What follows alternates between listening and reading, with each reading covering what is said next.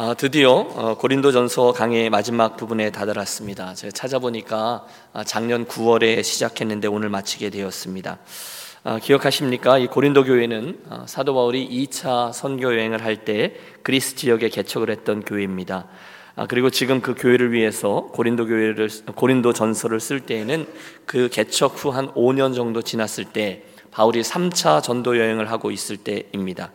어, 그 당시 바울은 에베소에 교회를 개척하고 약 3년 정도 교회를 세우고 있었는데 자기가 사랑하는 그 고린도 교회에 이런저런 어려움이 생겼다는 것을 듣고는 멀리서 서신을 통해서 어, 그들에 대해서 이렇게 저렇게 지도하게 된 것입니다. 어, 처음부터 끝까지 사도 바울의 그 교회 성도들을 향한 사랑의 그 분위기와 마음은 느낄 수 있어요.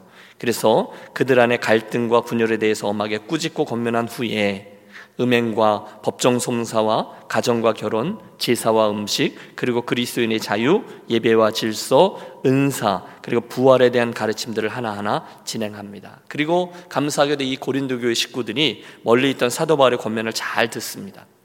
아, 우리가 다음 기회에 다루겠지만 그래서 고린도 후서 즉 두 번째 편지를 쓸 때에는 바울이 너무너무 기뻐하며 또 그들이 자기의 권면을 잘 들어준 것을 감사하며 편지를 쓰고 있음을 봐요. 오늘 이 16장을 대하면서 제가 설교 제목을 아, 마지막 권면들이라고 정했는데 맞습니다. 그는 이 편지를 몇 가지 권면과 함께 마무리하고 있습니다. 세 가지인데요. 그것들은 각각 헌금에 관한 권면, 시간에 대한 권면, 그리고 동력자에 관한 권면입니다. 따라해 주세요. 헌금, 시간, 동력자. 어, 사실 여러분 이 세 가지는 그날 이후에 그 교회뿐이 아니라 오늘에 이르기까지 모든 교회에 있어서 목회와 교회를 세우는 일 또는 선교 사역 등등의 가장 중요한 세 가지 요소입니다. 이 세 가지를 잘 다루면 그 교회와 사역은 반드시 효과를 얻지만 이 세 가지 중에 하나라도 좀 삐걱대면 반드시 문제가 생기게 돼요. 어, 지난 주간에 어제 이제 이거 쓰면서 옆에 계속 소리가 났거든요. 어, 우리 사무동 공사 시작했잖아요. 거기에도 이 세 가지 요소가 똑같이 작용하고 있어요. 먼저는 돈입니다. 이분들이 자발적으로 섬기겠다고 헌금을 하셨고 두 번째는 시간입니다. 얼마나 분주해요. 그런데 자기들의 그 귀한 시간을 쪼개어서 온몸으로 섬기고 계시고 세 번째는 사람입니다. 물론 이 사람 저 사람 기회가 닿는 대로 와서 함께 돕지만 그 형편 은사가 있는 대로 또 와서 그 사람들이 함께 힘을 모읍니다. 그러면서 일들이 하나씩 하나씩 진행되어져 가요. 결국 이 세 가지 요소가 함께 워킹하면서 어, 그 바닥에 형편 없었잖아요. 그 사무동이 정말 환골탈태를 경험하고 있습니다. 지금 이 고린도전서의 마무리도 이 세 가지를 권면하고 있어요. 이 아침 우리 그것들을 살피면서 은혜를 나누어 봅니다. 첫 번째는 뭐라고요? 돈, 연보, 헌금에 대한 권면인데 1절을 보십시오. 성도를 위한 연보에 관하여는 연보가 헌금이죠. 내가 갈라디아 교회들에게 명한 것 같이 너희도 그렇게 하라. 상황은 이렇습니다. 바울이 지금 에베소에서 사역을 하고 있는데 본토 즉 예루살렘 교회에 어, 있는 성도들이 큰 어려움을 겪어요. 기근을 맞았거든요. 그래서 그 성도들이 너무너무 힘들어하니까 여러분 그 예루살렘 교회가 어떤 교회인지 기억하시죠? 베드로 사도와 시작된 마가의 다락방에 시작된 그 예루살렘 교회에 핍박이 있었잖아요. 사람들이 흩어졌잖아요. 그러자 겨우겨우 남아 있는 사람들이 끝까지 그 교회를 지켜내고 있는 곳입니다. 너무 어려워졌어요. 그래서 바울이 지금 편지를 쓰던 기회에 고린도 교회 성도들에게 이 사실을 알리면서 선교 헌금, 구제 헌금을 좀 함께 하자 이 이야기를 하고 있는 거예요. 결국 고린도 교회 성도들이 기꺼이 헌금을 했고 그 헌금들이 모여져서 예루살렘 교회의 식구들을 돕게 된 거죠. 근데 우리는 이 사도 바울이 한 석절 정도 써 내려가는 헌금에 대한 몇 가지 원리들 우리가 보게 되는 거죠. 일곱 가지인데 하나씩 살펴보죠. 첫째, 본문에서 우리가 헌금에 대해 배우는 것은 자발적인 헌금입니다. 헌금은 억지로가 아니라 자원하는 것이어야 된다는 거예요. 당연하지 않겠어요? 여러분 1절에 나오는 이 연보라는 단어는 헬라어로 로기아인데요. 그 로기아라는 단어 자체가 어, 자율적으로 드려지는 헌금이란 뜻입니다. 우리는 신앙생활을 하면서 자발적인 헌금이 아니라 억지로 드려지는 헌금, 체면 때문에 드리는 헌금, 눈치 보면서 드리는 헌금 등등을 보면서 시험에 빠집니다. 다 틀린 거예요. 진정한 헌금은 그 목적을 바로 이해하고 자율성에 의거해서 기쁨으로 드리는 헌금입니다. 자, 딱 거기까지만 이야기하고 마치면 참 은혜롭겠는데 바울은 동시에 그 헌금에는 의무적인 차원이 있다라고 말하고 있어요. 내가 갈라디아 교회들에게 명한 것 같이 뭐라고요? 바울이 지금 그걸 어떻게 했어요? 명했다는 거예요. 갈라디아 교회 성도들에게도 내가 이 헌금을 하라고 명했던 것처럼 너희 고린도 교회 성도들도 헌금을 좀 해라 명한 거예요. 분명 헌금에 대한 의무감이 드러나 있는 대목이죠. 그런데 여러분 보면 이게 또 맞아요. 저도 목회자로 섬기다 보니까 교회를 향해서 주님을 향해서 하나님 나라의 일을 위해서 물론 자발적이어야 돼요. 그런데 동시에 의무적이어야 한다는 게 이 두 가지가 말이 안 되는 것 같은데 맞더라고요. 여러분 가족을 한번 생각해 보세요. 특별히 부부 또는 자녀. 여러분 이 부부와 저 자녀들이 아름다운 건 서로 자율적인 사랑에 의해서 맺어졌기 때문이기도 하지만 여러분 부부라는 게 살다 보면 분명히 의무적인 부분이 거기 있다는 거죠. 그런데 주님과 교회와의 관계도 그렇다는 거예요. 그래서 목회자 사도 바울이 고린도 교회 성도들에게 이 구제 헌금을 해달라고 호소하거나 부탁한 게 아니라 이 헌금을 어떻게 하라고요? 명했다는 거예요. 헌금을 하라고 너희도 그렇게 하라고 의무적으로 하라는 겁니다. 세 번째 헌금은요. 따라해 주세요. 규칙적인 헌금. 여러분 아, 좀 크게 해주세요. 규칙적인 헌금. 음. 이게 무슨 뜻이냐면 2절을 보십시오. 한번 같이 읽을까요? 2절입니다. 매주 첫날에 너희 각 사람이 수입에 따라 모아 두어서 무슨 뜻입니까? 매주일 첫날 이거는 주일을 말합니다. 안식 후의 첫날인데요. 사람들이 모일 때마다 헌금을 모아 두라는 거예요. 초대교회 성도들은요. 안식일이 지난 첫날에 모여서 하나님을 경배하고 떡을 떼고 예배를 드렸어요. 그때 연보를 규칙적으로 모아서 내가 갔을 때 그거를 예루살렘 교회로 보내자 이런 것입니다. 이것도 맞아요. 여러분 하나님을 향한 헌신, 하나님께 드려지는 헌금은 규칙적인 것이 맞습니다. 그냥 아, 마음대로 긴장감 없이 살다가 아, 이번 주는 헌금 얼마 하지? 아이 얼마 해? 아 이번 주는 좀 어려워. 그냥 건너뛰어 건너뛰어. 여러분 룰이 없이 원칙 없이 헌금 생활하는 분들이 계실 거예요. 그런데 바울이 권하듯 규칙적으로 룰을 정해서 훈련하게 되시기를 권합니다. 물론 이렇게 교회 식구들 보면 정기적인 수입이 있는 분이 계시고 그렇지 못한 분들이 계세요. 그러니까 불규칙한 분들이 계세요. 그러면 어떤 분은 좀 용이하고 어떤 분은 좀 덜 용이하겠죠. 그래도 나름대로 원칙을 정해놓고 하는 것이 마음이나 형편을 따라서 행하는 것보다 훨씬 더 유리합니다. 저도 해보니까요. 여러분 심지어 목사도요 자기 마음 못 믿습니다. 하나님께 헌금할 때 말입니다. 그래서 원칙을 정해서 규칙적인 헌금 생활 하는 것이 여러모로 유익한 거예요. 네 번째 본문에서 나오는 헌금의 원리는 비례적인 헌금이에요. 바울이 말합니다. 각 사람이 수입에 따라 헌금을 모으라는 거예요. 여러분 뭐에 따라서 모아요? 수입에 따라서라는 거예요. 여러분 이게 개혁 한글 버전은요 더 정확히 구체적으로 되어 있어요. 너희 각 사람이 이를 얻은 대로 저축하여 두어서 이를 얻은 대로. 다시 말하면 많이 얻은 사람은 많이 얻은 대로, 적게 얻은 사람은 적게 얻은 대로 드리라는 거예요. 여러분 사도 바울이 빈틈이 없습니다. 전혀 우리의 긴장을 놓지 못하게 해요. 당연하지 않겠어요? 여러분 헌금은 우리 하나님께서 우리 인생에 주신 축복에 대한 우리들 믿음의 반응이잖아요. 그분을 인정하는 행위잖아요. 그러니까 비례적인 헌금이 맞는 거죠. 그러면 지난주 토요일에 제가 설교하다가 뭐 어, 주, 주당 뭐 10불 벌던 젊은이가 뭐 1불 헌금하는 건 괜찮았는데 이 수입이 점점 많아져서 고민하다가 하나님한테 솔직히 기도했다고 하나님 수입이 늘어서 11조 하기가 점점 더 어려워져요 기도했더니 하나님이 그러면 맨 처음 수입으로 돌아가게 해주마 뭐 이랬다고 깜짝 놀랐다고 했잖아요 그 다음 젊은이의 대답이 뭐였는지 아세요? 에이 하나님 농담이에요 농담 농담도 못합니까? 저 우리들의 마음을 참 잘 대변해 주는 그런 이야기라고 합니다 목사님 한 분이 11조에 대해서 연구를 하다가 도대체 정확히 얼마를 말하는 거야? 이래가지고 성경에 나오는 11조 대목들을 다 모았다는 거죠. 이스라엘 백성들에게 하나님께서 그것들을 규례를 주실 때에 하나님이 어떤 것들을 명하셨는지를 계산해 보셨대요. 우선 율법에 나오는 첫 번째 11조는 전임 사역자들의 생계를 책임지기 위해 드린 것이거든요. 이 레위인들을 위한 11조예요. 그런데 그것 외에도 하나님 말씀하신 11조가 몇 가지가 더 있어요. 첫째는 이스라엘이 절기들마다 모일 때 그들의 축제를 벌이기 위해 다시 말하면 회식을 위한 11조가 따로 있었습니다. 또 3년에 한 번씩 사회적인 약자들, 왜 과부, 고아, 나그네들 이들을 위한 11조, 구제를 위해 드려야 되는 11조가 따로 있었어요. 그래서 그런 것들을 다 계산해 봤더니 정확히는 나오지 않지만 수입의 20%에서 23% 정도가 되더래요. 물론 여러분 이 구약의 11조 개념이 신약으로 넘어와서 구약만큼 강조되고 있지는 않는 게 사실입니다.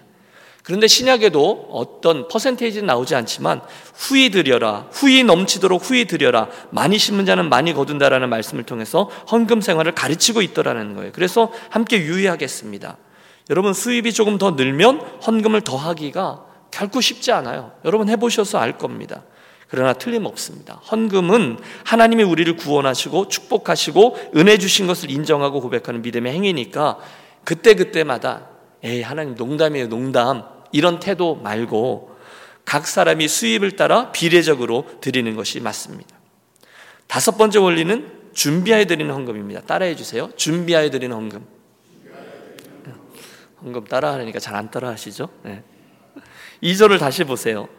매주 첫날에 너희 각 사람이 수입에 따라 모아 두어서 내가 갈 때에 연보를 하지 않게 하라. 무슨 얘기냐면 갑자기 헌금하지 말라는 거예요. 미리 준비된 마음으로 모아두었다가 구제를 위해서 내어 보내자는 의미죠. 어제 이 말씀을 준비하다가 제 목회의 여정 속에 정말로 부끄러웠던 헌금 경험이 하나 생각났어요. 얼마나 창피한지 여러분, 여러분만 아세요. 처음 얘기하는 거예요. 그러니까 제가 27년 차인데요. 27년 한 번도 얘기한 적이 없어요. 때는 바야흐로 27년 전에 저희 첫 목회지 대관령 횡계에서 섬길 때인데 그 동네에 가면 그 횡계 그 리 인데 이제 거기 도청 소재지도 있고 그랬어요. 그런데 저 위에 어, 언덕이 하나 있는데 그 위에 뭐 연립주택이 하나 있어요. 이게 뭐냐면 저 꼭대기에 황병산이라고 있거든요. 공군 부대에서 그 북한 쪽에서 내려온 레이더 기지예요. 황병산 부대에 있는 군인 부대, 군인 가족들이 사는 아, 뭐죠? 그걸 관사라고 하죠. 그게 있었어요. 연립주택인데 저희 교회 다니는 군인 가족들이 모여 살았어요. 그러니까 자연스럽게 교회에서 한 구역으로 편성을 한 거란 말입니다. 근데 제가 시골교회 전도사니까 몇 개 구역을 강사로 가야 됐었어요. 근데 그날도 이제 그 구역에 구역 예배를 인도하러 가는데 마침 구역 헌금으로 드려야 될 이 천 원짜리가 없는 거예요. 에이, 가다가 구멍가게 가서 껌 하나 사고 거스름돈 걷어서 그 올라가면 되지. 그랬는데 아, 시간이 거의 다 됐는데 마침 그 가게에 거스름돈이 충분하지 못해가지고 이 만 원짜리를 바꾸질 못하는 거예요. 할 수 없이 구역 예배 가서 예배 시작 전에 구역자님한테 살짝 찌른 거죠. 혹시 돈 좀 바꿀 거 있냐고. 근데 그게 없대는 거예요. 그것도 안 됐어요. 그리고 구역 예배가 시작됐어요. 여러분 제가 설교를 하는데 입으로는 설교를 하지만 머릿속에는 무슨 일이 일어났을까요? 그 가난한 전도사의 천 원짜리하고 만 원짜리가 소갈에서 막 싸우는 거예요. 전쟁이 일어나는 거죠. 그러다 드디어 헌금 시간이 왔어요. 어쩔 수 없잖아요. 제가 눈을 질끈 감고 그 거액의 만 원짜리 지폐를 그 당시에 제가 구역 헌금으로 천 원 정도 할 때거든요. 그 만 원짜리를 봉투에 넣어서 눈 딱 감고 냈습니다. 그리고 지금 남의 주머니에서 나온 헌금이라고 지금. 근데요, 여러분, 그렇게 끝나면 좋는데요. 아, 거기 꼭 푼수가 한 분 있잖아요. 이 권찰이 있었는데, 여러분, 권찰은 집사 되기 전에 좀 젊은 사람들, 집사 직분 주기에는 좀, 아, 좀 아닌 것 같고, 그렇다고 그냥 놔두기엔 그렇고, 그래서 이분들을 좀 훈련시켜서 이렇게 집사 세우는 게 이제 권찰이거든요. 근데 거기 한 믿음 없는 푼수건찰이 그거 시켰거든요. 구역 헌금 이렇게 모아서 보고서 써가지고 그 봉투 하나에 대해서 교회에다가 제출하잖아요. 근데 그 헌금을 저쪽 방에서 정리하다 갑자기 띠용 한 거예요. 띠용. 그래서 큰 소리로 갑자기 웜에 웬일이래. 누가 만 원짜리를 구역 헌금에 냈대. 이렇게 크게 소리를 지른 거예요. 그러니까 구역 식구들이 뭐 난리가 난 거죠. 눈치를 챈 거예요. 전도사님이 천 원짜리 찾고 있다가 못 찾아가지고 할 수 없이 만 원짜리를 넣어서 낸 거를 다 아는 거예요. 제가 얼마나 부끄러웠겠어요, 여러분. 그리고 그날 결심했습니다. 내가 절대로 절대로 헌금을 미리 준비해서 내가 할 거다라고요. 여러분 무슨 생각을 해보십니까? 여러분도 어, 예배당 와서 하나님께 헌금 드릴 때 로비에서 막 여기저기 뒤진다거나 뭐 체크 써갖고 막 이렇게 급하게 쓰고 그러지 마시고 미리 준비해서 어, 그런 식으로 드리면 어, 좋겠습니다. 잘못하면 저처럼 되거든요. 예. 좀 빨리 나가보죠. 여섯 번째 바울이 가르치는 헌금의 원리는 은혜의 정신으로 드리는 헌금이에요. 무슨 정신이요? 은혜의 정신. 3절입니다. 내가 이를 때에 너희가 인정한 사람에게 편지를 주어 너희의 은혜를 예루살렘으로 가지고 가게 하리니. 너희의 무엇을 가지고 가요? 은혜예요. 여러분 이게 너희의 연보를 예루살렘 교회 가지고 가리니가 아니었어요. 너희의 은혜를 예루살렘 교회 가지고 가리니. 맞습니다. 저와 여러분은 하나님의 은혜로 구원받고 예수 믿게 된 줄로 믿습니다. 은혜의 빛이에요. 그 은혜를 기억하는 마음으로 하나님께 예물을 드리라는 거예요. 내가 받은 은혜 하나님께 올려드리고 내가 받은 은혜가 다른 이들에게 전달되게 해주십시오. 여러분 이게 헌금의 정신이라는 거죠. 따라해 주세요. 헌금은 은혜를 받은 사람만이 제대로 드릴 수 있다. 은혜의 정신이 중요합니다. 마지막 일곱 번째 헌금의 중요한 원리는 성도의 교제를 위한 헌금입니다. 3절 아, 하반절에 보면 너희의 은혜를 예루살렘으로 가지고 가게 하리니 결국 이 헌금을 통해서 성도들이 서로의 아픔과 어려움들을 주고받고 나누고 한다는 거죠. 그래서 서로의 삶에 참여하게 되는 것. 고린도 교회 식구들이지만 예루살렘 교회 식구들에게 참여하게 되는 게 교제예요. 저희가 지난 연말에 급한 연락을 받았습니다. 사실 여러 달 전에 우리가 우리 교회가 섬기고 있는 선교지죠. 사이판에 있는 왕영춘 선교사님 교회가 태풍 때문에 교회가 완파됐습니다. 완파. 그래서 급하게 교단에서 또 교회들이 힘을 모으고 있어요. 근데 총회 본부를 통해서 연락이 와서 우리 유니온 선교부에서 결정을 하고 성심껏 헌금을 보냅니다. 성도의 교제가 우리가 이곳에 있지만 그 교회까지 끌어안는다는 거죠. 정리해 드리죠. 바른 헌금의 일곱 가지 원리 사도 바울 권면인데 첫째 자율의 원리. 둘째 그럼에도 불구하고 동시에 의무의 원리. 세 번째는 규칙적이라는 원리. 네 번째는 비례의 원리. 다섯 번째는 준비의 원리. 여섯 번째는 은혜의 원리. 그리고 마지막 일곱 번째는 교제의 원리입니다. 우리 유니온 가족들 열심히 헌금 생활하는 것 잘 알고 있습니다. 그런데 오늘 고린도전서 16장의 바울의 권면을 잘 듣고 더 모범적인 헌금 생활자들로 자리막임해 하게 되시기를 주의 이름으로 축원합니다. 아멘. 두 번째 사역의 요소는요 시간 선용이에요. 그 헌금 이야기가 끝나고 사도 바울의 편집 그가 이제 시간과 기회를 어떻게 사용할지를 이야기하거든요. 첫 번째는 좋은 계획입니다. 4절부터 6절. 내가 마게도니아를 지날 터이니 마게도니아를 지난 후에는 너희에게 가서 혹 너희와 함께 머물며 겨울을 지낼 듯하니 이는 너희가 나를 내가 갈 곳으로 보내어 주게 하려 함이라. 바울이 지금 에베소에서 이 편지를 쓰고 있는데 그 다음에 어떻게 할 건지 계획을 세웠다는 거예요. 배를 타고 고린도로 가고 그다음에 마게도니아 가고 그다음에 예루살렘으로 가려는 계획이 있었다는 거죠. 여러분 좋은 계획이 있어야 시간을 선용할 수 있는 거죠. 두 번째는 좋은 교제입니다. 뭐냐면 7절을 보세요. 이제는 지나가는 길에 너희 보기를 원하지 아니하노니 어? 저가 고린도 교회에 들렀다가 딱 얼굴만 보고 가지 않고 뜻있게 교제하면서 풍성한 시간을 보내겠다는 거죠. 세 번째, 하지만 그 교제도 실은 하나님의 뜻 안에서 허락된 교제만을 하겠다는 거예요. 컨디션이 붙어요. 이는 만일 주께서 허락하시면 누가 허락하면요? 주께서 허락하시면 얼마 동안 너희와 함께 머물기를 바랍니다. 내 뜻이 아니에요. 주님이 허락하시면 너희와 함께 교제하겠다. 하나님의 섭리를 인정하는 겁니다. 마지막 네 번째 원리가 구절입니다. 내게 광대하고 유효한 물이 열렸으나 대적하는 자가 많음이라. 기회를 놓치지 않는 걸 말해요. 지금 에베소에 복음의 문이 활짝 열린 거예요. 그래서 그가 3년이나 거기에 머물렀다니까요. 그렇지만 대적자들이 있어요. 그러나 지금은 여기서 기회를 놓치지 않고 하나님의 여신 문 앞에서 성실히 일하러 가겠다. 이런 고백입니다. 여러분 교회 공동체가 시간을 활용하는데 어, 좋은 계획을 세워야 되고 또 좋은 교제가 있어야 되고 하나님의 섭리 아래서 그래야 되고 기회를 놓치지 않아야 되고 그렇게 시간을 잘 다루며 사역을 할 때 우리의 섬김과 사역에 하나님 주신 열매들이 있게 될 줄로 믿습니다. 그리고 나서 마지막으로 바울은 고린전서의 마지막을 동역자들에 대한 이야기로 마무리합니다. 사람이에요. 의미가 있죠. 여러분 사도 바울이 그 수많은 사역들을 감당했는데 혼자 한 게 아니에요. 그가 슈퍼맨이 아니었다는 거죠. 대신에 그에게는 훌륭한 동역자들이 많이 있었다는 걸 보여줍니다. 여러분 이 점이 오늘 이 고린도전서를 마무리하면서 굉장히 중요합니다. 여러분 옆에 계신 믿음의 동지들, 동역자들 한 분한 한 분을 참 귀하게 여기시는 저와 여러분이 되시기를 권합니다.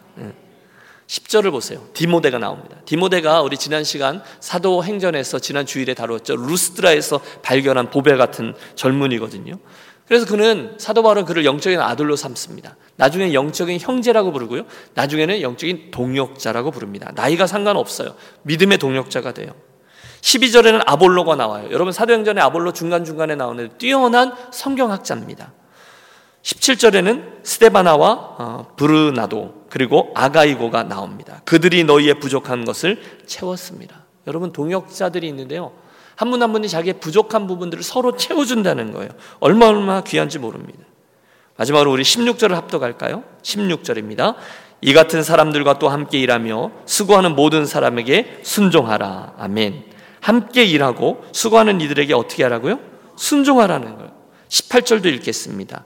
그들이 나와 너희 마음을 시원하게 하였으니 그러므로 너희는 이런 사람들을 알아주라. 여러분 잘 생각해 보세요. 이런 사람들을 어떻게 해줘요? 알아주라는 거예요. 수고를 격려하라는 거예요. 여러분 오늘 기도 마치고 사무동 들어가면서 여러분 거기 함께 수고하는 분들에게 한마디씩 꼭 알아주고 격려해 주십시오. 네? 너무너무 수고하셨어요. 뭐, 아, 감사해요. 주님 기뻐하실 거예요. 여러분 이게 격려입니다. 지금 보면 교회들마다 열심히 수고하는 분들이 있는데 혹시 내 욕심만 그러지 못한 분들이 있어요. 그런데 격려하면 좋은데 똑같은 말이라도 시기하고 질투해서 중간에 찬물을 끼얹는 일들이 있어요. 우리 교회 말고 저기. 음. 열심히 하는데 중간에 꼭 한마디로 뭐 속된 말로 초를 치는 거죠. 일 할 맛 안 나게 하거나 그래서 좀 더 심하면요 하다가 시험 받아서 교회를 떠나게 하거나 이런 분들이 있어요. 그분들에게도 문제가 있죠. 믿음이 연약한 거니까. 그러나 그런 일을 왜 내가 하냔 말이에요. 안 됩니다. 우리 유니온 교회는 사람들을 격려하는 문화가 점점 더 세져서 이게 성경적인 것을 기억하세요. 너희는 이런 사람들을 알아주라요. 동역하는 사람들을 알아주라는 거예요. 격려하는 거예요. 마지막으로 19절에는 아굴라, 브리스가 또 그 집에 있는 교회가 나와요. 서로 무난하고 거룩하게 입맞춤하라. 그 곳 컬처는 남자들도 입맞춤하면서 인사하거든요. 저는 이 사도 바울의 동역하는 모습으로 이 마지막 장이 맞춰진다는 것이 굉장히 의미 있다라고 봅니다. 사람들을 연결해요. 사도 바울은 지금 자기 교회 또는 자기 부서가 아니에요. 서로 연결하면서 수많은 동역자들과 함께 하나님 나라를 세워가고 있습니다. 자, 이제 우리 함께 그날 고린도 교회를 사랑하면서 그리워하면서 이 편지를 썼던 바울의 마음을 가지고 마지막 21절 그리고 마지막 절까지 합독하면서 이 편지를 마무리하겠습니다. 21절부터 마지막입니다.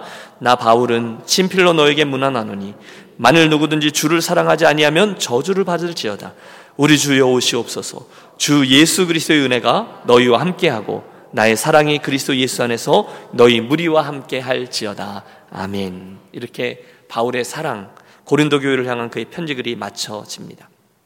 처음부터 끝까지 바울은요, 그 교회를 향한 자기의 사랑의 마음과 기대를 놓지 않습니다. 그런데 여러분 동시에 그렇다고 그들 대충 봐주지 않아요. 와, 여러분 중요한 문제에 대해서는 날선 비판을 합니다. 맨 처음 열자마자 그들이 바울파, 베드로파, 뭐 아볼로파, 그리스도파 그래서 나뉘어졌다 했을 때 그들을 얼마나 신랄하게 비판합니까? 사장까지 비판한다니까요. 두드려 패요.